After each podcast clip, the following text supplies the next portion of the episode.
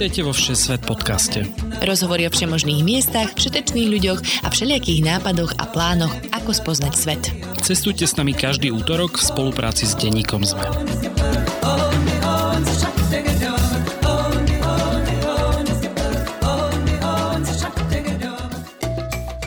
Ahojte cestovatelia a cestovateľky. Opäť je tu Lukáš Ondarčanin a vy počúvate novú epizódu Všesvet podcastu. Ja som Tina Paholík Hamárová a dnes sa výnimočne stretávame všetci aj s našou hostkou osobne v štúdiu v redakcii denníka SME. S Frederikou Halasou sa vyberieme do Južnej Ameriky a to konkrétne do Bolívie. Pozrieme sa na ikonickú solnú pláň Salar de Uyuni, prejdeme spolu na bicykloch cestu smrti a pozrieme sa aj na malebné bolivijské dedinky, sušené lámy či kokový čaj.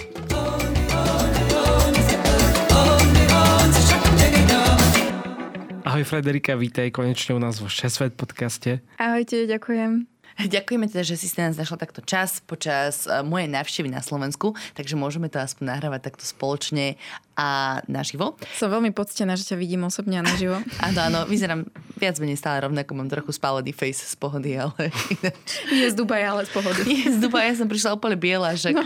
tam ma, zo mňa vyťahuje tá eh, klimatizácia život, takže, takže tam je to úplne niečo iné. Chápem. Ale teda my ťa predstavíme trochu, si naša kamarátka, poznáme sa z novinárskych kuloárov. Tak Študovali sme na tej istej škole. Áno, ale si mladšia. Mladšia. Čiže sa poznáme zo žurnalistiky a ty teda pracuješ v reklamnom sektore teraz, v PR. PR agentúre. Ja by si sa snažila to povedať dobre, alebo zle. Chcela som to povedať dobre. Chcela som to povedať dobre. Áno, pracujem v PR Tuto ti za tebou na pravom pleci je domček, ktorá ťa bije t- palicou ano, za to, že to nie je reklamná agentúra. Uh, dobre, ale zároveň sa pohybovala v treťom sektore, čiže... Áno, ja vlastne vedem tým, ktorý um, sa venuje tretiemu sektoru a nejakým spoločensko-prospešným témam, čiže nerobím úplne komerčné kampane, ale robím takéto typy kampaní, čiže stále zostávam prepojená nejak s tým. NGO. Uh-huh. A vďaka tomu, teda neviem, či vďaka tejto konkrétnej práci možno nejaké predošlej si aj vlastne pocestovala predtým dosť. Áno, áno. Cestovala som už aj ako novinárka, cestovala som aj ako pracovníčka človeka v ohrození a teraz som cestovala normálne, že súkromne, že na výlet. že nemusí stať vzniknúť žiadny článok, žiadna Nie. reportáž, nič. Nie, je to fascinujúce. A teda Lukáš vie, lebo on editoval moju reportáž z Vietnamu a bolo to dlhé trápenie. Bolo? Mm, bol nie. Ale akože chápem, že cestovať s tým, že tam ideš pracovne, tak je to niečo iné. No a musíš sa aj na ten svet pozerať troška inak. No. Ale dneska sa teda budeme rozprávať o vašej ceste do Južnej Ameriky, ktorú vám teda dosť dlho odkladal samotný COVID. A... Samotný COVID. Pán všeho zla. Ale ja teda tento rok sa vám konečne podarilo navštíviť Bolíviu a Peru. Prečo ste si vybrali konkrétne teda Bolíviu a Peru? Peru bolo veľmi pragmatické, pretože do Bolívie sa letí ťažko, aj tak sa väčšinou letí cez Limu alebo cez Chile. A, a Bolívia bola môj detský sen. Ja som ako 10-ročná našla v časopise Slovenka a vlastne a reportáž o, o altipláne, o náhornej plošine altiplánu, ktorá sa nachádza v výške viac ako 4000 metrov nad morom a je úplne fascinujúca, lebo sa tam nachádza všetko možné od hôr, cez sopky, cez farebné lagúny s plameniakmi, lamy, solnú pláň, najväčšiu solnú pláň na svete. Pre mňa to bolo také, že neverím, že také niečo existuje na tejto zemi mm-hmm. a že by bolo možné to vidieť. A vystrihla som si to do denníčka, ten denníček dodnes mám a potom som ešte aj robila referát o tom v škole, čiže úplne ma to strhlo, neviem vám to vysvetliť, že prečo. A Proste tvoja osudová si... krajina. Možno. Reálne som si nemyslela, že sa mi tam raz podarí ísť, ale teda podarilo sa a som veľmi rada, že Tomáš sa pripojil k môjmu snu a išli sme tam. A, a vlastne boli sme aj tam, ale boli sme aj v Peru. Akože Peru je tiež krásna krajina, bolo to také logické, že veď tak poďme sa pozrieť aj tam.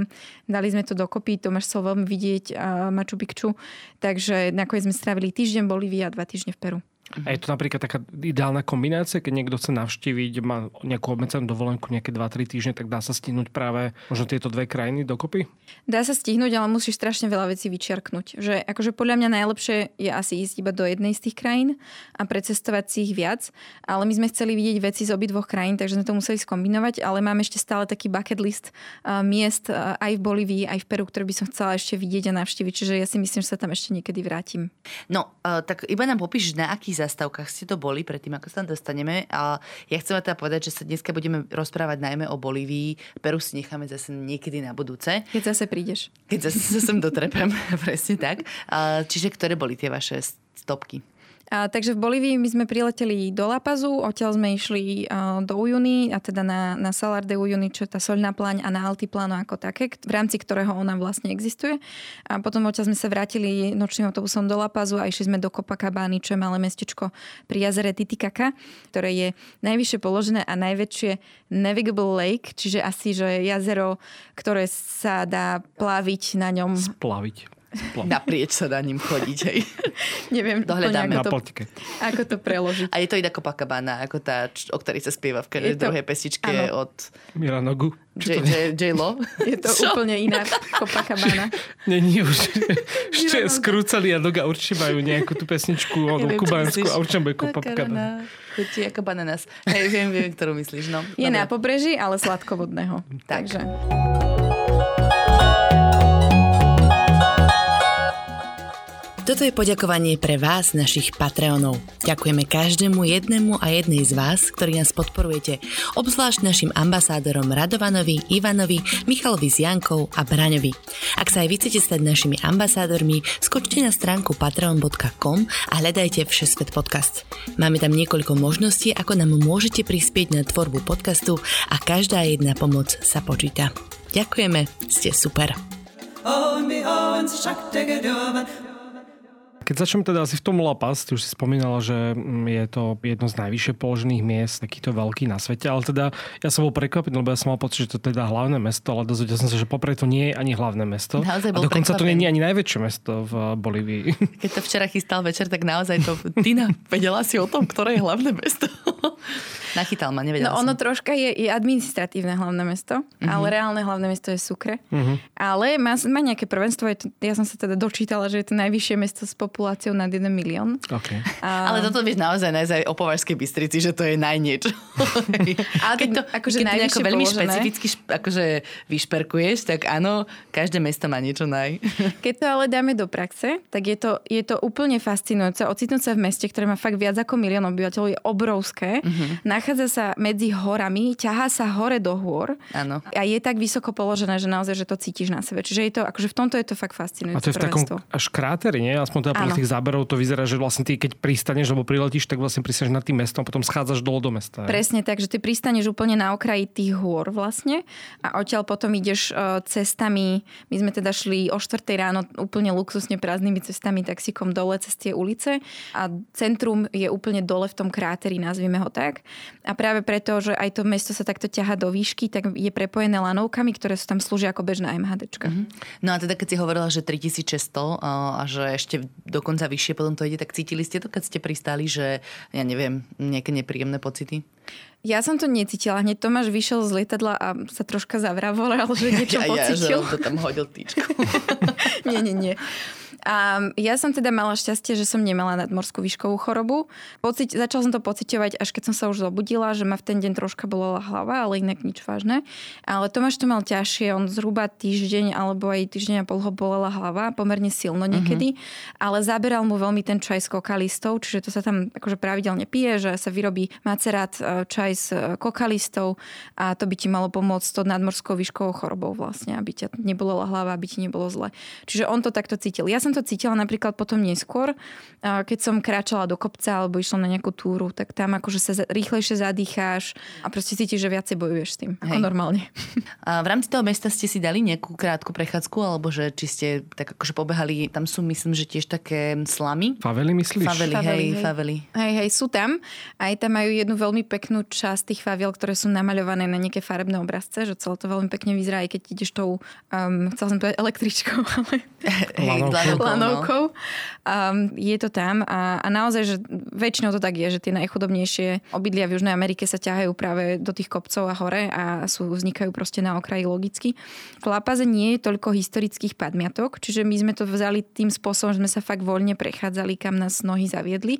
Aj sme si vyšli až úplne hore vlastne raz a potom sme sa aj odviezli. Chceli sme ísť na nejakú malú túru, ale nevyšlo nám to časovo. Ale že využili sme presne tieto lanovky na to, aby sme si pochodili na napríklad celý ten polkruh, alebo ako to nazve, ten okraj, že ty sa vieš vyviesť na jednej strane tou najkrajnejšou lanovkou a potom ideš lanovkami po okraji tých hôr mm-hmm. a Mhm. potom ideš naspäť dole. Čo akože veľmi pekné, lebo si to celé popozeráš, ešte to bolo pri západe slnka, a, takže to bolo celé také veľmi scenické. A veľa sme sa tam prechádzali a skúšali objavovať aj také štvrte, ktoré nie sú bežne na tých itinerároch turistických, že nás toto tak trocha celkom baví.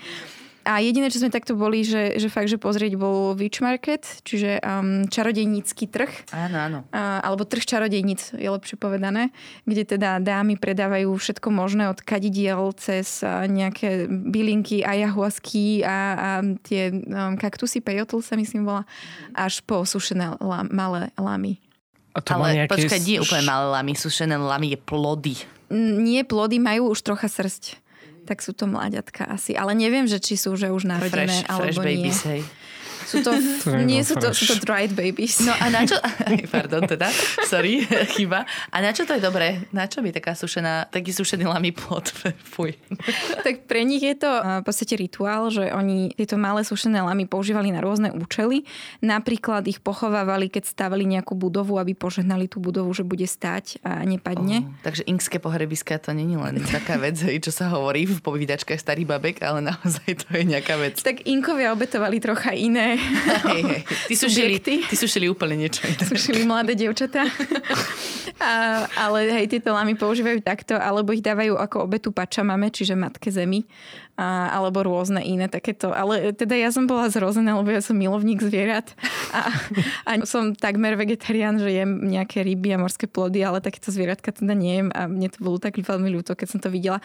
Ale je to fascinujúce, lebo ešte potom a v Peru, a to zdieľajú, Bolívia a Peru, sme v Peru natrafili na nejaké festivalové oslavy a, a tak vlastne doma, že ľudia to majú na svojich oblekoch, že kostýmoch, že boli tam ľudia v takých veľmi farebných veľkých kostýmoch a mali na sebe zavesené štyri sušené lamy.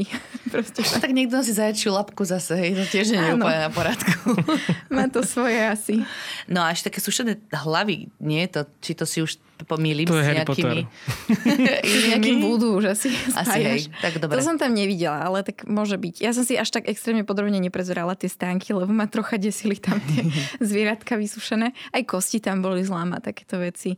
A to tam, stále sa tam dymilo z nejakých eh, tých sandalových driev a nejakých tyčiniek a tých zabavých. A cítila sa bezpečne v tom meste? Či tým, že vlastne boli také chudobnejšie štvrte, mm, neviem, napríklad v tom Riu tie favely nie sú úplne bezpečné, teda podľa toho, ktoré? Tak po zodmení by som sa do favely nešla prechádzať, to určite nie. Aj celkovo akože do faviel sme sa nešli takto chodiť úplne, lebo nám to príde také, že No takéto poverty porn, že nejdeme si teraz obzerať, ako zle sa ľudia majú, Aha. že to úplne akože nie je OK pre mňa. Ale bezpečne som sa cítila, paradoxne, že úplne oveľa nebezpečnejšie som sa cítila v krásnej rozvinutej Lime, kde je teda veľa krádeží a prepadnutí. A v tom Lápaze úplne, ja to neviem ani popísať, ale že, že úplne v pohode, že mňa aj tí ľudia strašne sedeli a samozrejme nechcem generalizovať, že akí sú Peruánci, akí sú Bolívičania, ale mne boli Bolívičania veľmi, veľmi sympatickí. Už len v tom, že ty ideš po trhu napríklad a oni sa ťa aj opýtajú raz, že či nechceš toto kúpiť a ty keď povieš, že nie, tak sa usmiejú a už ti ďalej neriešia, nebudú ťa, nebudú doterní, nenarúšajú komfortnú zónu, intimnú zónu, mm-hmm. že nie sú takí kontaktní, že mne prišli ako taký národ introvertov trocha, že mne to aj vlastne vychovalo ako introvertke. A, ale teraz fakt nechcem generalizovať, ale na mňa tak pôsobili za ten týždeň, čo som tam s nimi bola, čo je strašne krátko. Myslím, že keby som tam strávila pár mesiacov, tak je to ešte iné. Ale cítila som sa tam úplne skvelo. Mne tam bolo veľmi dobre. Ja som našiel taký zlatý fun fact, že teda Bolívia je jedna, alebo jediná krajina, kde funguje niečo ako ženský wrestling, ale vyzerá to tak akože veľmi tradične by som na, nazval. Zažili ste to tam? A zažili sme wrestling, ale nezažili sme úplne, že by ženy bojovali, ale áno, je, deje sa to tam. Je to veľmi zaujímavé, pretože um, je to aj taký spoločenský nástroj, že vlastne ženy cez ten wrestling sa učia brániť a učia sa brániť domácemu násiliu alebo aj celkovo násiliu na ženách. Dáva im to istú samostatnosť a nové, že sú aj vznikajú v tých favelách, v tých chudobných štvrtiach v Bolívii, vznikajú nové, že skupiny wrestlingové žien, ktoré slúžia aj tomu, aby sa tie ženy pozdvihli z chudoby vlastne a dokázali sa brániť a, a mali nejaké sebavedomie. Je to úplne úžasné. Wow. A wrestling ako taký tam zjavne ale veľmi obľúbený, ale my sme teda len tak išli cez trh a zrazu sme zbadali obrovskú arénu, kde boli ľudia smiešne vyobliekaní a bojovali proti sebe. A bola tam jedna taká žena v tradičnom ob- oblečení, ktorá ich ale rozhodovala Aha. a pobehovala medzi nimi, ale bolo to aj tak super, vieš, že vidíš ženu v tých obrovských sukniach sukniach s klobučikom na hlave, ako pobehuje medzi wrestlermi, ktorí sa trieskajú proste o tie okraje. Že fakt to bolo celé fascinujúce a dokonca sme ešte videli, ako potom oni začali plachtami zakrývať okolie, aby to nemohli sledovať ľudia, ktorí nezaplatili.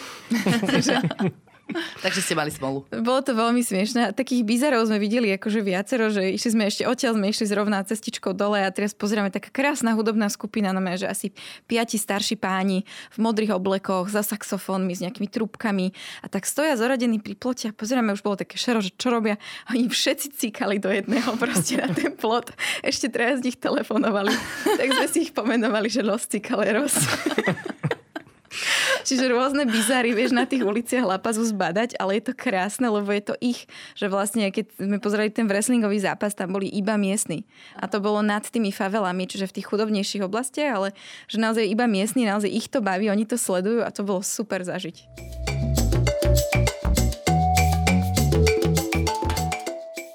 Predtým, ako ste sa vybrali teda smerom na tú solnú pláň, tak ste sa zastavili aj na takej o, známej ceste smrti.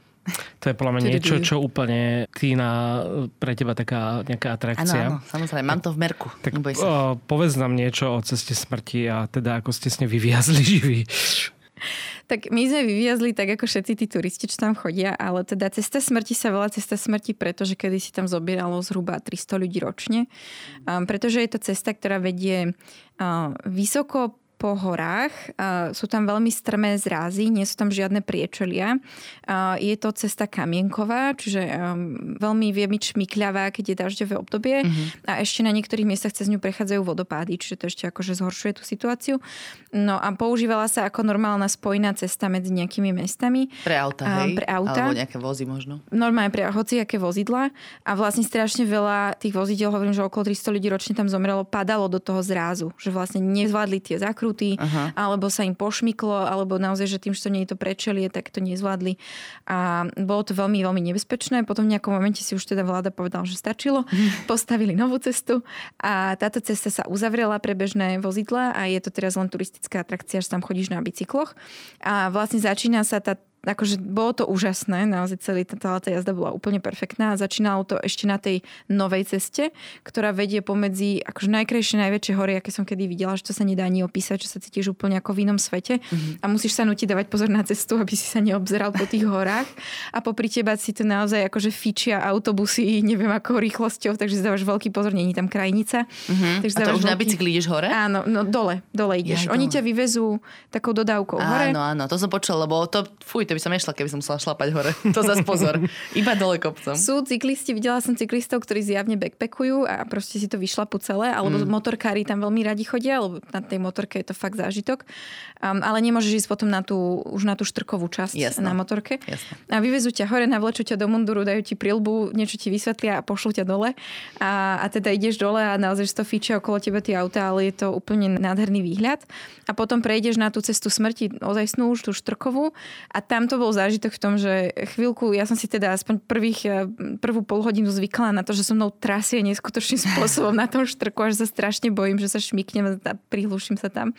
Ale keď sa prestaneš báť, teda aspoň pre mňa tak platilo a za, rozbehla som sa, že rýchlo, Aha. tak ono ti to aj lepšie drží v tých kamienkoch a je to, že fakt taká jazda, že všetky endorfíny ti vystúpajú nad hladinou, ako si kedy mala. Jasne. A keď som zišla dole, tak nikdy mi pivo tak nechutilo ako tam, akože bolo to úplne perfektné. Hej, a teda koľko turistov tam zahučí ročne? Nepozerala som si štatistiku, ale nemyslím si, že tie čísla sú nejaké veľké. Teda dúfam, že žiadny. Mm. Možno nejaké zranenie sa, zranenia sa tam vyskytujú, že to sa stane, ale a treba akože asi troška vedieť na tom bicykli ísť, lebo keď ideš príliš pomaly, tak presne sa ti môžu šmiknúť, mm-hmm. alebo teba niekto narazí. Že to presne videla, že mali sme tam typka, ktorý sa zjavne cítil nekomfortne, že je najpomalší a stále chcel byť preto, že vždy sa zaradil, vždy keď bola nejaká pauza, sa zaradil úplne dopredu. A potom sme ho všetci sa snažili obiehať, pritom tá cesta je veľmi úzka, čiže miestami to ide veľmi ťažko a to je nebezpečné, že vlastne mm-hmm. keď tam akože brzdíš ostatných, aj, aj sa vysypal na jedno, pod jedným vodopádom, tak to bolo také... To by som bol ja po našej poslednej skúsenosti z Banskej šťavnice, kedy som si myslel, že trail pre mierne pokročilých dám úplne v pohode a Tina ho išla nakoniec dvakrát a ja som to Bolo to asi super. po štvrtine otočil, ten neotočil, lebo som nemal ako otočiť. A iš- zišiel. iš- zišiel som po zjazdovke normálne, lebo že už ďalší 4 zákruty, na ktorých sa 4 vysypem, nedám. Takže, A to takže poriadku, toto nebude úplne sme možno pre mňa. Ty máš tie katastrofy. Ja som si to veľmi užila. Asi 2,5 hodiny to trvá vlastne čistej jazdy, ešte s prestávkami navyše. Ale mala som taký plus gier na palci, že mi zostal ešte asi mesiac. Ešte stále tam nejakú Z brzdenia? Mm, z toho, ak som vlastne stále mm. Nejak držala ten... Ale neviem prečo iba na jednej ruke, lebo som obidvoma brzdila podľa inštrukcií. Poďme sa pozrieť teda na highlight tvojho výletu asi, ak som to tak správne pochopila, na solnú pláň a náhodnú plošinu Altiplano. A tak ako ste začínali tento výlet a ako ste sa tam možno aj dostali, taká logistika? Tak uh, išli sme, zvolili sme nočný autobus, uh, pretože tá cesta trvá asi 9 hodín a mysleli sme, že však je to príjemnejšie, keď ju prespíš a prvé za druhé ušetríš na ubytovaní, takže áno. autobus je oveľa lacnejší a odporúčam pokojne, akože fakt, že nie kupovať tie veci dopredu, že na mieste si ten, ten listok na autobus kúpiť. Neviem, keby to bola, že vysoká turistická sezóna, tak možno, že nechcem dať zlú radu, mm-hmm. že budú tie veci vybukované. My sme tam boli na začiatku turistickej sezóny, v júni teoreticky sa hovorí, že začína. My sme boli, že na konci mája, čiže tak nejako na prelome a išli sme nočným autobusom. To bola inak story sama o sebe, že to bolo celkom zábavné, keď sme nechali jednu pani na nejakej zastávke a odišli sme bez nej. A jej kamarátka začala strašne kričať po španielsky na šoféra, že nech okamžite zastaví, že ona išla cikať a nikto ju nepočkal. A šofér začal nadávať, že ale on už chce ísť. A proste pani dobehla po chvíli a našťastie ešte nastúpila. Som si iba hovorila, že keďže tam nemáš kamoša, mm-hmm. oni ťa pustia, tak to, to je môj A ešte ti odíde s to je batožinou. môj najväčší strach, keď som v autobusoch. Ja radšej ju držím až do konca, lebo proste sa bojím, že ten autobus odíde bezo mňa. A, takže to bolo také zábavné, ale inak nočný autobus úplne fajn. Niektorí ľudia si, si tam púšťajú TikTok na hlas, ale tak dáš si sluchatkla a Hej, prežiješ to. Treba. Odporúčam špunty na nočné cesty autobusom. Je také tie noise cancelling sluchatlá. Hej, ale alebo- ešte do toho niečo pustíš a bez šance ani chrapajúci, cestujúci v indických vlakoch. Presne. Nepreučia. Ja som si tiež spala pri hudbe, takže to bolo úplne super. A potom vystúpíš ráno a to celkom vtipné. Um, ja som chvíľu rozmýšľala, že či si to buknú dopredu tú túr, lebo my sme chceli ísť vlastne trojdňovú, tú najdlhšiu túr po, po tej náhornej plošine. Nezvolili sme možnosť, vieš si aj prenajať auto, urobiť si to sám, ale za prvé to auto je extrémne drahé, že celé by to vyšlo asi 2000 eur, keby sme na to išli týmto spôsobom. Musíš tam platiť drahú poistku, lebo na tej náhornej plošine je oveľa väčšia šanca, že sa ti pokazí auto. Za prvé nadmorská výška, za druhé veľmi náročný terén, nemáš tam často signál, musíš mať externé GPS. Celé je to veľmi zložité, nemáš tam kde dočapovať benzín a dokonca aj títo uh, tour guidi chodia vždy v trojciach, aby si vedeli navzájom pomôcť, keby nejaký problém bol, že nejdú akože vyslovene vedľa seba, ale v nejakých odstupoch a čakajú sa na niektorých miestach. Čiže je to akože pomerne náročné, keď ideš takto sám. Tam asi úplne nie je tá sol ani tak veľmi šetrná k tým motorom, by som povedala, k tým autám. Ku kolesám. Nie je. Hm. A presne, akože tá solná pláň je iba časť Altiplána a a nechcem povedať malá časť, lebo má 10 tisíc km štvorcových, mm-hmm. ale je to iba časť. Pomerne malá v porovnaní so zvyškom Altiplána. A tam máš na tej druhej časti máš zase strašne veľa prachu alebo piesku, alebo ideš aj cez Duny, čiže je to celé veľmi náročný terén. Takže nakoniec sme sa rozhodli, keď Tomáš sa strašne si chcel zašoferovať v tom prostredí a hrozne chcel ísť vlastným autom, ale nakoniec sme sa teraz rozhodli, že toto bude aj kvôli peniazom, že to bude lepšie. Takže sme išli na túr organizovanú a presne sme rozmýšľali, že čisto dopredu objednať a na internete sa mi to zdalo dosť drahé a hovoríme si, že nie, poďme proste na mieste. Vystúpiš z toho autobusu, čakáte tam asi 5 tour guidov, alebo teda žien, konkrétne starších mm-hmm. žien, ktoré si ťa odchytávajú a rozprávajú na teba a chcú, aby si šla s nimi. Tak my, ja som si vybrala tú, čo mi bola sympatická, išli sme s ňou. Odvedli, odviedla nás nové do turistickej kaviarne, kde boli sprchy a umývadla, kde sme si mohli umyť zuby. Úplná paráda, dať si mm-hmm. raňajky. Mm-hmm. A povedala, že ide odchytávať ďalších a vráti sa za hodinu. A potom sa o hodinu vrátila a zobrala nás do ofisu a dohodli sme si tú túr a bola to, že tretinová cena z toho, čo bolo na internete. Čiže úplne Aha, odporúčam super. to urobiť takto. Len hovorím, že neviem, ako by to bolo v tej high season, že či tam, akože, ale určite sa podľa mňa tam ešte nájdu. Takže sme to urobili týmto spôsobom a potom sme vyrazili na túr vlastne na 3 dní. Keďže sme prišli zavčasu ráno, tak rovno sme potom vyrazili a 3 dní sme cestovali po tej náhornej plošine. A oni teda poskytovali všetko, aj vrátanie ubytovania, um, stravy a tak? Áno. Um, okay. Poskytnúť ti ubytovanie, poskytnúť ti tie hlavné jedlá, že obed, večera, raneky Mhm. a zvyšok, keď niečo chceš, tak si zoberieš. Mali poskytnúť uh, náš dve uh, spolucestovateľky, s ktorými sme sa veľmi skamartili, uh, chceli aj spacáky, lebo neboli pripravené na túto zimu, lebo cestovali rok, takže si museli veľmi minimalizovať, čo si vezmu. No spacáky nedostali, tak chudiata troška prvú noc vymrzli, lebo teda prvú noc sme zažili asi najchladnejšiu, akú sme kedy mali.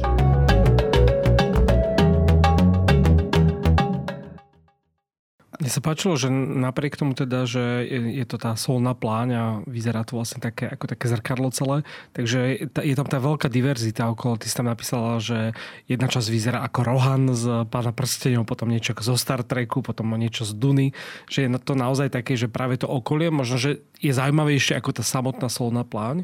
Pre mňa určite. Um, tu by som rozdelila ľudí na dve skupiny. Ľudia, ktorí sa radi fotia a ľudia, ktorí sa neradi fotia. Ja som v tej druhej skupine. Um, prvý deň vlastne stráviš väčšinou na tej solnej pláni práve. Ona je fakt fascinujúca. To je, že 10 tisíc km štvorcových, uh, najväčšia solná plán na svete, celé je to pokryté soľou, vyzerá to troška ako sneh, udúpaný, taký ten tvrdý kryštalický sneh. Je to naozaj fascinujúce miesto, um, ale nemáš tam veľmi čo robiť. Hej, že celé je to len tá dlhá biela solná plán. Ale čo tam ľudí baví, je, že sa tam strašne pekne fotia optické ilúzie. Áno. Že to vyzerá, že, že držíš niekoho na ruke. Presne. Alebo stoja ti na hlavách. Hej. Presne. A to presne tie naše dve spolucestujúce sa strašne vyhrali s týmto a my sme sa teda nechali, akože keď sme museli, tak sme sa pridali, ale inak akože tam nie je až tak čo robiť. A okrem toho ostrova obrovských kaktusov, ktorý je teda môj obľúbený a to bol highlight môjho prvého dňa pre mňa, že vlastne ideš e, hodinu po tej solnej pláni, nič nevidíš, iba bielo, belobu a nejaké hory veľmi na okrajoch a potom zrazu prídeš tomu ostrovu a tam máš kaktusy, ktoré majú že 3-4 metre. Z ničoho nič sa ti proste vynoria uprostred tej beloby a ideš sa potom prejsť, tam sú kamene, uprostred toho rastú tie kaktusy, ty si prejdeš ten ostrovček asi za pol hodinu a je to iba neskutočný pohľad, ešte tam západa slnko do toho, takže to bolo, to bolo fakt nádherné. Mm-hmm. Ale potom vlastne tie ďalšie dva dní sme strávili už na tej náhornej plošine ako takej a tá je pre mňa napríklad oveľa zaujímavejšia, diverzifikovanejšia. Ale prvú noc sme ešte samozrejme spali v solnom hoteli, keď všetci chcú absolvovať. Je to zaujímavé? Um, výzorovo nie, vyzerá to ako pieskovcový hotel, by som povedala, také niečo ako, že, že to nejakej bežovej farby. Je to zaujímavé v tom, že totálne mrzneš, ale že totálne, lebo v tom období, keď sme boli my, vlastne im začína zima. Takže, a, a sú tam veľké rozdiely v teplotách, že cez deň na tom altipláne bolo tak okolo 16 stupňov, ak si bola na slniečku, tak aj 20. No a v noci to išlo do minusových teplot, myslím, že tu prvú noc bolo nejakých minus 10. Uh-huh. A ten solný hotel neposkytuje že absolútne žiadnu izoláciu, že tam je totálna zima, že napriek tomu, že oni vedia tie solné budovy robiť, tak uh, ich nerobia často, ani tí ľudia tam nežijú, lebo to je neudržateľné. Jednoducho nevieš to vykúriť, nemajú čím kúriť poriadne, je tam, rastie tam jeden druh rastliny a nie na tej solnej pláni, ale mimo nej. Takže je to skoro len turistická atrakcia. A nebola extrémna zima, ešte som si aj umila hlavu, lebo teda som nemala moc rozumu v ten deň zjavne. Som si povedala, však horúca sprcha, to je super, nie? A potom ako náhle vypneš tú vodu, tak len ti, akože je keď zješ zmrzlinu naraz, tak proste máš brain freeze, ale na celú hlavu. Hey, hey, hey. Také cenculiky iba okolo. Tak s tým som si ľahla do spacáku a dúfala, mm. že teda niečo sa vysuší.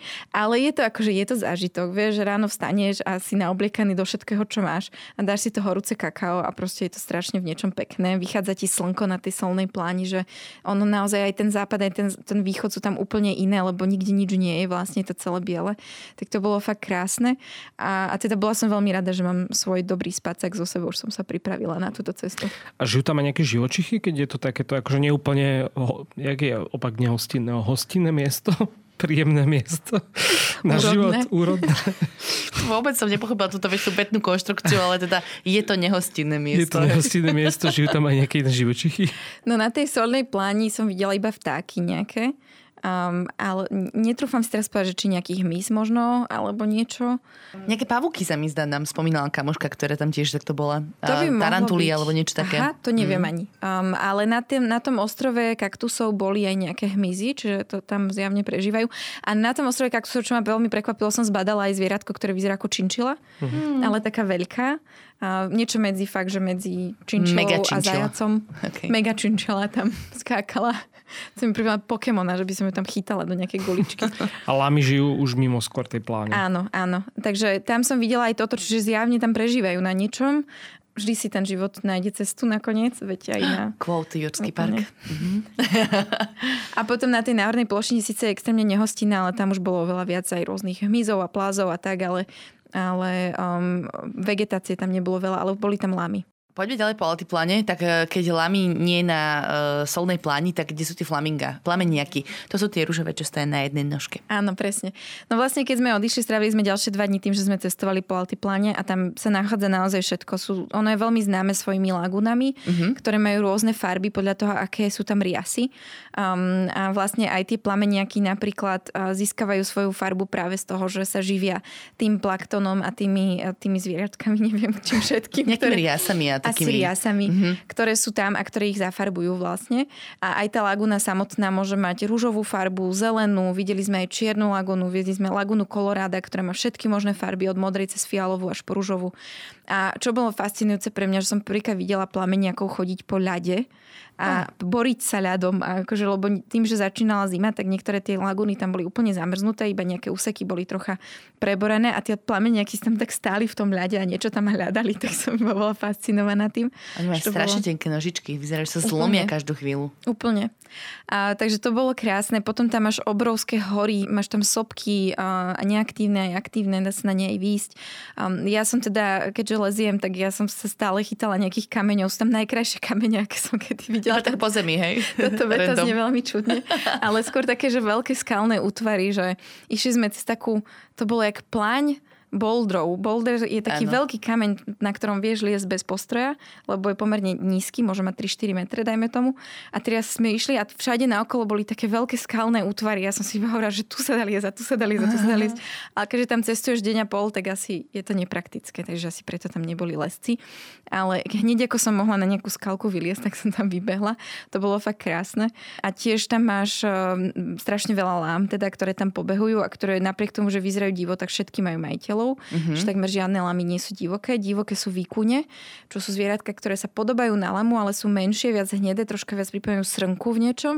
Wow. Um, a tie sú všetky divoké a je zakázané vlastne to chránené zvieratá, uh-huh. pretože kedysi skoro vymreli lebo oni majú veľmi, veľmi jemnú srst a lovili ich na srst, aj na meso majú veľmi jemné meso a skoro ich vlastne vyhubili, takže teraz sú chránené a nesmú sa loviť, takže tie tam pobehovali divo a tie lámy zase sú všetky niekým vlastnené, aj označkované vlastne nejakým spôsobom. A to my sme nevedeli pomaly on rozdiel medzi lamou a alpakou. No, a ďalej vykuň do toho ešte. A to ešte lamy a alpaky majú rôzne druhy, to je tiež zaujímavé. A, a ešte fascinujúce bolo, že je tam veľa termálnych prameňov, tým, že sú tam aj sopky, tak vlastne jedno ráno sme videli aj obrovské gejzíry, ktoré ti striekajú tú síru a páru akože do, do výšky. Tam sme boli zrovna pri východe slnka, čiže to fakt pripomínalo nejaký sci-fi film. Uh-huh. A tam tá zem bola až taká oranžovo, žltá, červená, čiže vyzeralo to ako v Dune. Uh-huh. Úplne jak v Dune, fakt, že také tie kopce sa tam prevaľovali alebo na Marse a potom hneď vedľa boli termálne kúpale, kde sa dalo okúpať a zohriať. Po tej studenej noci sa fakt teší, že si ohrieš troška. A teda pre mňa úplný highlight, asi najkrajšia nočná obloha, ako som v živote videla. Že tým, že keď už prejdeš tie dva dní do hĺbky altiplána, na okolo nie sú žiadne osídlenia, tam naozaj ideš divokou prírodou, tam nie je nič na blízku, nikto ti nepomôže, keď sa niečo stane, iba tí turgajdi. A tam naozaj, že s výnimkou toho, toho maličkého hotela, kde sme spali druhú, druhú noc, tak e, vidíš všetko, mliečnú dráhu, všetky hviezdy, všetky sú hviezdy a to bola nádhera. Ale nevydržíš dlho vonku, lebo strašne mrzneš. Dá sa povedať, že v tejto eh, časti, že je to nejaká chránená krajina oblasť, že či, či tam žijú napríklad nejakí bežní ľudia, či sú tam nejaké dedinky, alebo ja neviem, či sa tam napríklad niečo ťaží? No na samotnom altiplane e, je ich veľmi málo, čím ideš viac do hĺbky, ale keď už ideš na okraj, tak my sme aj videli, ako tam vyslovene vznikala nová dedinka. Je to práve preto, že sa tam niečo ťaží. Tam naozaj nič nevyspestuješ, um, nie je tam úrodná pôda. Jediné, čo tam rastie, sú také kríky, ktoré vyzerajú ako také malé živé ohníky, že majú také akože, neviem ako to nazvať, ale majú taký tvar Aha. slzovitý a tie tam umyselne vlastne sadia domáci, lebo to je jediné, s čím si vedia kúriť a čo tam uh, vlastne prežije. Ešte zlámými bobkami, nie? Pardon. Keď sa to s ťavými kúri, tak určite aj zlámými sa dá. Určite, hej. Ale využívali viac tieto rastlinky. A, a teda nič sa tam nedá takto úplne pestovať, ale je tam strašne veľa nerastných surovín. A práve aj preto tá vlastne pôda po celom altipláne má rôzne farebné odtiene, pretože mm-hmm. sa tam nachádzajú rôzne nerastné suroviny. A napríklad tá solná pláň, tam sa síce soľ neťaží, tá soľ sa odtiaľ neberie, ale je to najväčší zdroj litia na svete. Mm-hmm. A myslím, že druhé v poradí je Argentína, ak si dobre pamätám. Ale nie je tam tak rozvinutá tá ťažba, lebo je tam strašne ťažká logistika, je tam ťažko sa naozaj že dostať, od, vypraviť to odtiaľ a zároveň je to chránená oblasť. Um, ale ale postupne vlastne bolívická vláda začala tam púšťať už ten ťažobný priemysel. Čiže videli sme aj, že tam vznikajú také malé mestečka, ktoré sú zamerané iba na to. A hovoril nám sprievodca, že vlastne Čína sa strašne snaží dostať do týchto zásob uh-huh. lití, alebo ich potrebujú do batériek a do všetkého, čo je, akože kde je to používané. Um, a vlastne troška tam sa oni boja, tí domáci, že im to zničí um, tú prírodu alebo tak, takže dúfame, dúfajú oni a teda ja s nimi, že tam budú na to nejaké pravidlá, aby sa tá príroda vlastne ochránila. Um, a v ďalších oblastiach Altiplán to bola tá solná pláňa, ale v ďalších oblastiach sa ťažia rôzne ďalšie nerastné suroviny. Myslím, že spomínali meď um, a nejaké ďalšie, ktoré si už úplne nepamätám.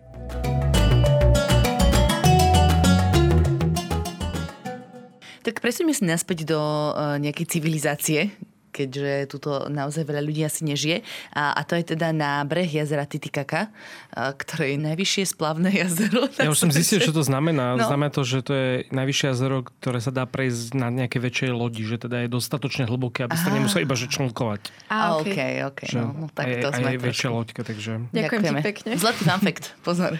Ďakujeme. Uh, dobre, akí ľudia tam žijú? Um, asi taký istý ako...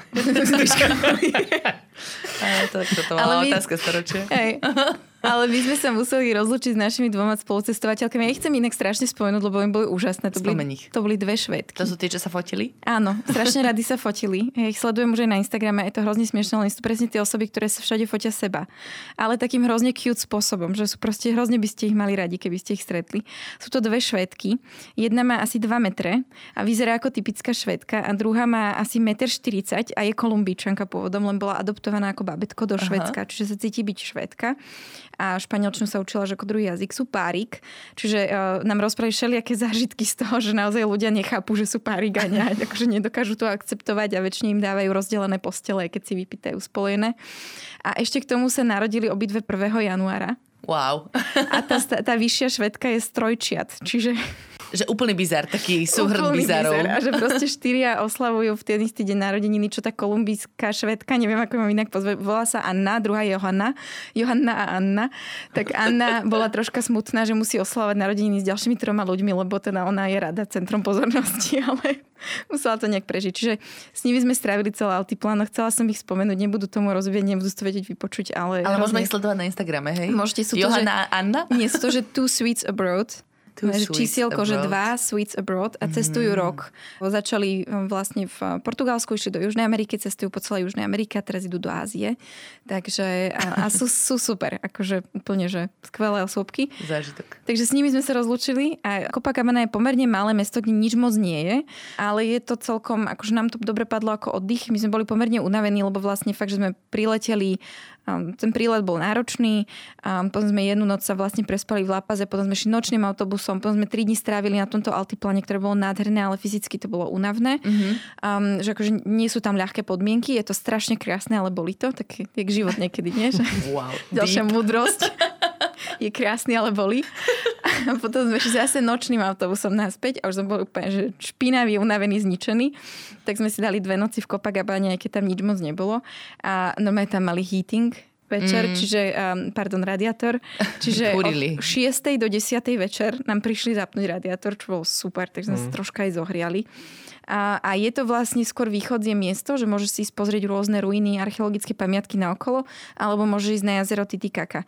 Obľúbené východzie miesto je mesto Puno v Peru, ale to je obrovské, ale táto Copacabana mne sa páčila oveľa viac. Aha lebo je oveľa malebnejšia a vybrali sme sa teda aj na ostrov Isla del Sol, čiže ostrov Slnka, je tam aj Isla del Luna, čiže ostrov Mesiaca. A vlastne jazero Titicaca je posvetné pre obyvateľov Polívia a Peru, um, pretože veria, alebo inkovia verili, že sa tam narodilo slnko vlastne v tom jazere, um, preto aj Isla del Sol. A pre mňa tento ostrov bol jeden z najkrajších. Da, viete si tam, sa tam odviezť malou loďkou, trvá to dve hodiny, je to extrémne blízko a máte strašné nervy, že vidíte ten ostrov a stále tam nie ste. Ale to loďka ide veľmi pomaly. alebo čo? Nie. Lebo to si že je frustrujúce. Motorová loďka, ktorá ide strašne pomaly, neviem, či tam je že obmedzenia rýchlo rýchlosti alebo niečo.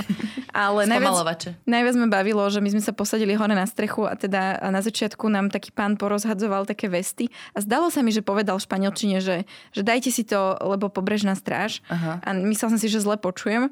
A on naozaj, že si to, nám to chcel navliť len preto, že pobrežná stráž to kontroluje. Keď sme šli naspäť, tak nám žiadne vesty nedali. Až pol hodinu pred mestečkom nám dali vesty, aby sme si ich opliekli, aby bolo vidno, že sme zabezpečení. Jasne. Tak to bolo funny. Ale na tom Isla del Sol sú vlastne rôzne inkské ruiny, um, nejaké pozostatky uh, tých pohanských rituálov alebo aj budov. A dá sa tam urobiť taký pekný trek uh, vlastne z južnej strany na severnú, kde prejdeš asi 10 kilometrov a je to jak taká hrebeňovka po ostrove. Uh-huh. Čiže je to úplne krásne, že ty vidíš z obidvoch strán to jazero, ktoré vyzerá ako more, lebo je fakt obrovské. A že nevidíš ideš... ani nábreh vôbec? Nie. Aha, nie. Okay. Niektorým, keď si v strede, tak nie. Alebo akože z jednej strany 190 km má na dĺžku. Aha, aha. 190 km to je, no. A ideš vlastne po takej vydlaždenej ceste. Oni to nazývajú vždy inkské cesty. Oni sú aj potom v Peru vlastne známe, že, že to sú cesty, ktoré oni tam vystavali z takých obrovských blokov kameňov, že vlastne ideš potom a je to také celé príjemné. A, takže je to veľmi pekná túr dookola a žijú tam také prasiatka, ktoré pripomínajú tie prasiatka v Karibiku. prasiatka? To neviem. Ale oni tam doma behajú po pláži a vaľujú sa v tej, v tej vode a proste tie prasnice tam ležali a oddychovali a tie maličké prasiatka tam behali do vody a naspäť, do vody a naspäť, tak to bolo strašne cute. A, a dá sa tam aj teda kúpať, keď sa kúpuje prasiatka? Alebo teda je to jazero v 3900 metroch, takže asi tam je dosť zima kúpanie, Áno, že? je tam veľmi veľká zima, aspoň teraz bola, uh-huh. neviem, ako je to v tom letnom období. A dá sa tam aj okúpať, ale ja by som úplne tam nešla do tej vody, keď som videla tie prasiatka. Ale veľa ľudí sa aj kúpalo, že videla som ľudí, ako sa kúpu. Aha tým rituálom inkov, a, tak to sa tam ako dalo akože odpozorovať? Či tam zrovna niekoho rezali alebo čo?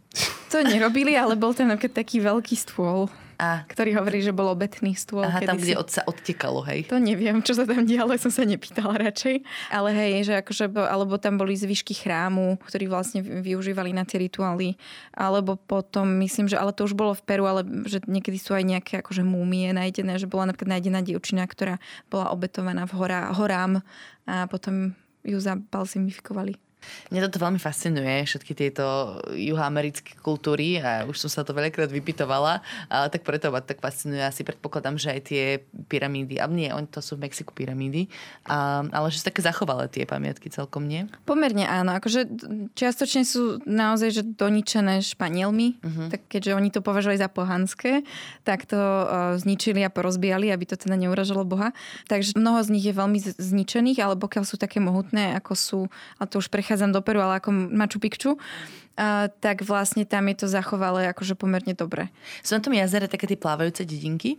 Áno, sú, sú, ale sú už z tej peruvískej strany. A ja som sa na ne nebola pozrieť. A ma to úplne nelákalo, ale keď tam ľudia chodia, tak viem, že odvezieš sa tam, stráviš celý deň vlastne s tými miestnymi, že oni ti ukážu, že aha, tu spím a takto balím to seno, aby držalo na vode a, a tu si môžeš dať paličku a uvidíš, že, že ona nadskočí z tej vody, lebo je tam dierka do vody a to je také celé. Ale akože je to tiež zaujímavé, ale je to už taká veľmi, veľmi turistická vec, kde akože ja mám pocit, že a mne si viac páčilo v tej Kopagabane alebo na tom Isla del Sol, kde ľudia aj naozaj žijú a, a ako keby nepredvádzajú ti to, ale môžeš sa tam stratiť medzi nimi a zažiť si to spolu s nimi.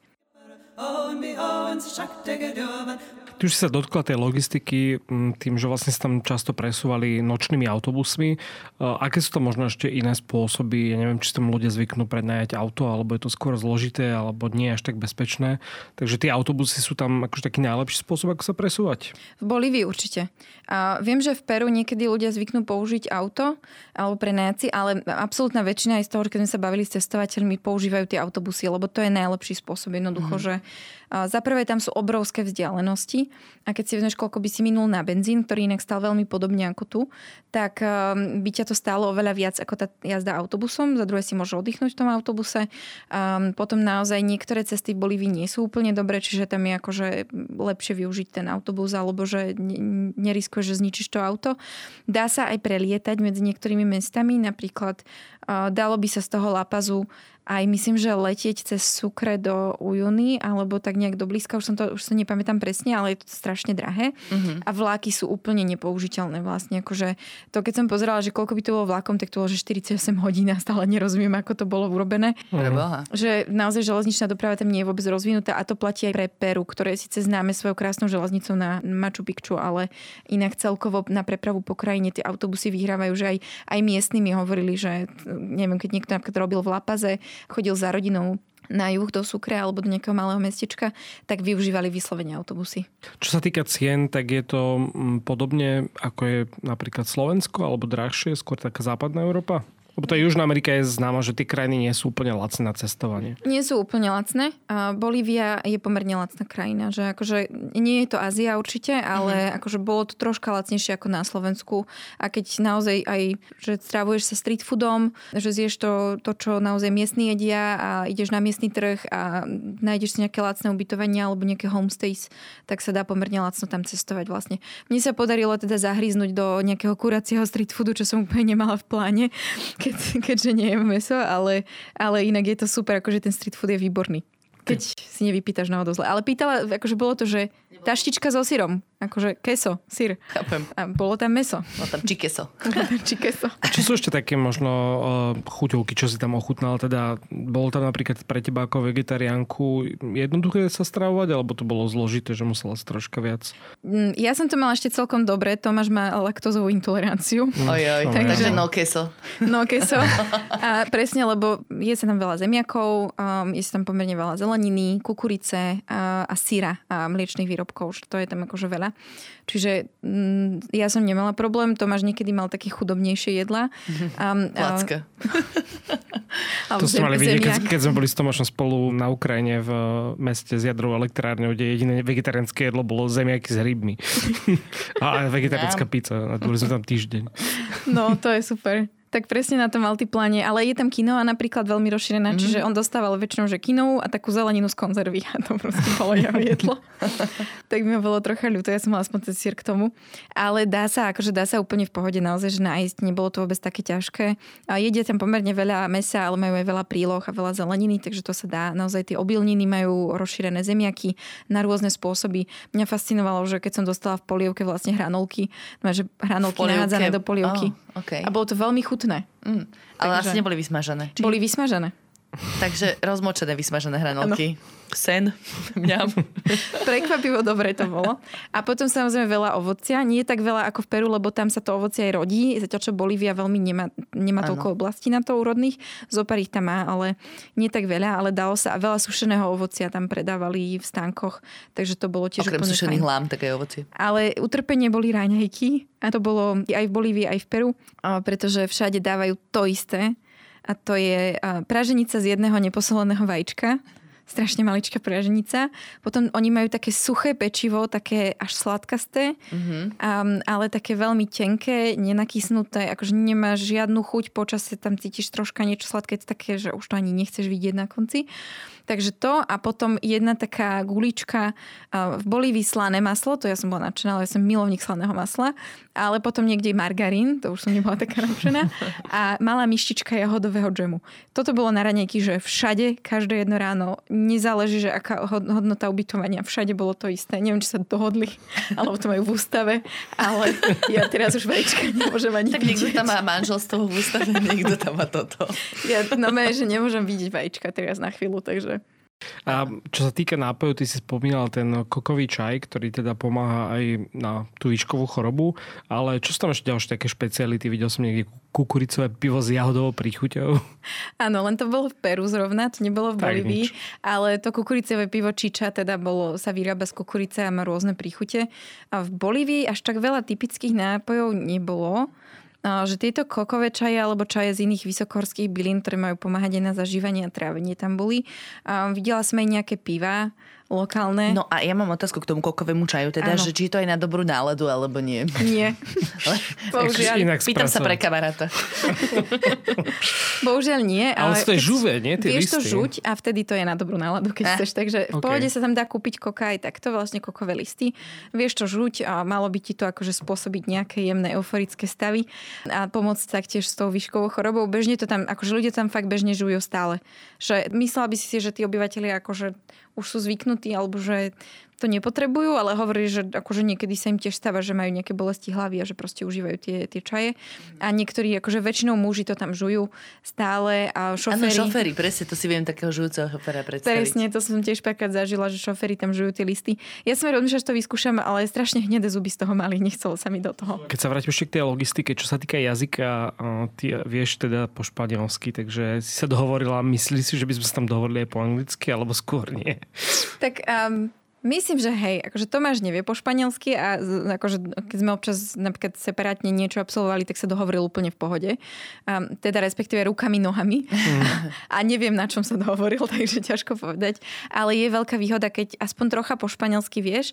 Ostalo sa nám niekedy, že napríklad na tom altipláne sme mali gajda, ktorý nehovorí po anglicky. Uh, a celý čas som vlastne ja Tomášovi prekladala tie veci. Tam by proste nedozvedel by sa tie informácie. Mm-hmm. Alebo v nejakých momentoch už povedal, že to je v pohode, že on sa len obzerať. A, čiže v tomto môže byť škoda. Samozrejme sa dajú väčšinou zaplatiť gajdi, ktorí hovoria aj anglicky, ale je to drahšie. Hej? Že keď chceš mať gajda, ktorý anglicky hovoriaci, tak zaplatíš viac peňazí. Um, a ja, ja som sa teda naučila až po španielsky vyslovene kvôli tejto ceste.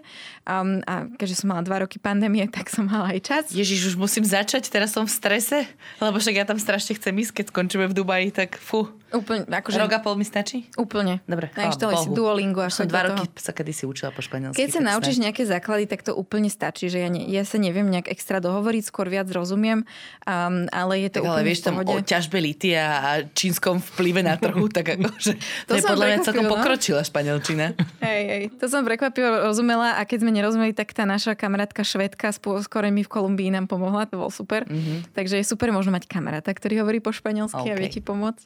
Um, ale teda mňa to strašne tešilo, lebo na rozdiel od Vietnamu alebo Kene, kde fakt som sa naučila iba pár slovíčok v tých jazykoch, tak to bolo super, som sa vedela s tými miestnymi porozprávať aj v ich jazyku a oni aj tak inak ma vnímali potom, že som si urobila za kamošky také dve 60-ročné babičky, ktoré na konci sa so mnou lúčili objatiami a mi amor a daj mi vedieť, keď prídeš a proste ozvi sa, keď doletíš. A, a nepodarilo by sa mi to v angličtine, lebo nehovorili po anglicky. Čiže mm-hmm. mňa to v tomto strašne tešilo, že vlastne môžeš byť bližšie k tým miestnym a rozprávať sa s nimi. Aj v krčme si pokecať s niekým alebo čokoľvek. Mhm, jasno. Dobre, ďakujeme Frederika. Určite sa teda uh, stretneme na budúce, aby sme možno aj dokončili čas tejto cesty, pretože sme vlastne stihli iba Bolíviu a vy ste počas tejto cesty navštívili a vlastne aj viac času strávili v Peru. A ja som veľmi zvedavá na to Francúzsko. To, toto, my sme sa to úplne nes, miskomunikácia prebehla, pretože ty tvoja rodina je z Francúzska vlastne. Áno, ja A- som polovičná francúzska, otec je francúz. No, čiže to je veľmi zaujímavé pre nás, takže na budúce si dáme určite Francúzsko a teším sa na Bordeaux a Syrii a bagety a baretky, ale to už zachádzame do strašných stereotypov. Dobre, ja sa medzi časom popýtam rodiny na nejaký tips and tricks. Dobre, tak ďakujeme ti veľmi pekne, že si našla na nás čas tuto v Bratislave, aj teda na mňa, keď už sa tu nachádzam osobne. Ja ďakujem veľmi pekne, že ste ma zavolali. Strašne rada sa vás videla. A teda budeme aj radi, keď nás budete počúvať aj naďalej a budeme veľmi radi, keď nás aj podporíte napríklad aj na Patreone, kde nájdete Všesvet podcast. Sme veľmi radi za každý príspevok. Veľmi Ktorý... nám to pomáha, motivuje nás to samozrejme, a aby to takto ukladáme a potom to nejako super speňažíme, pôjdeme na služobnú cestu Do Budapešti. na Balaton. Uh, takže ďakujeme samozrejme, nájdete nás na sociálnych sieťach, ozvite sa, ďakujeme a do počutia. Ahojte. Ahojte.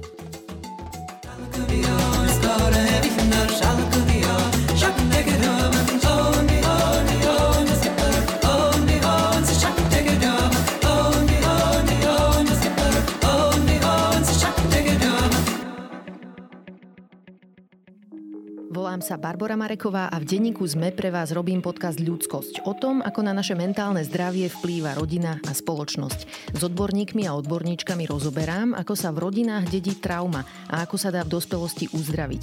Ale rozprávam sa aj s ľuďmi, ktorí vyskúšali terapiu a zaujíma ma aj celospoločenský pohľad, ako sa menia slovenské rodiny alebo ako sa v našej spoločnosti cítia Rómky, Rómovia či ľudia, čo sú queer. Poďte sa učiť spolu so mnou, ako lepšie rozumieť sebe, ale aj ľuďom okolo nás. Podcast Ľudskosť vychádza každý štvrtok vo všetkých podcastových aplikáciách.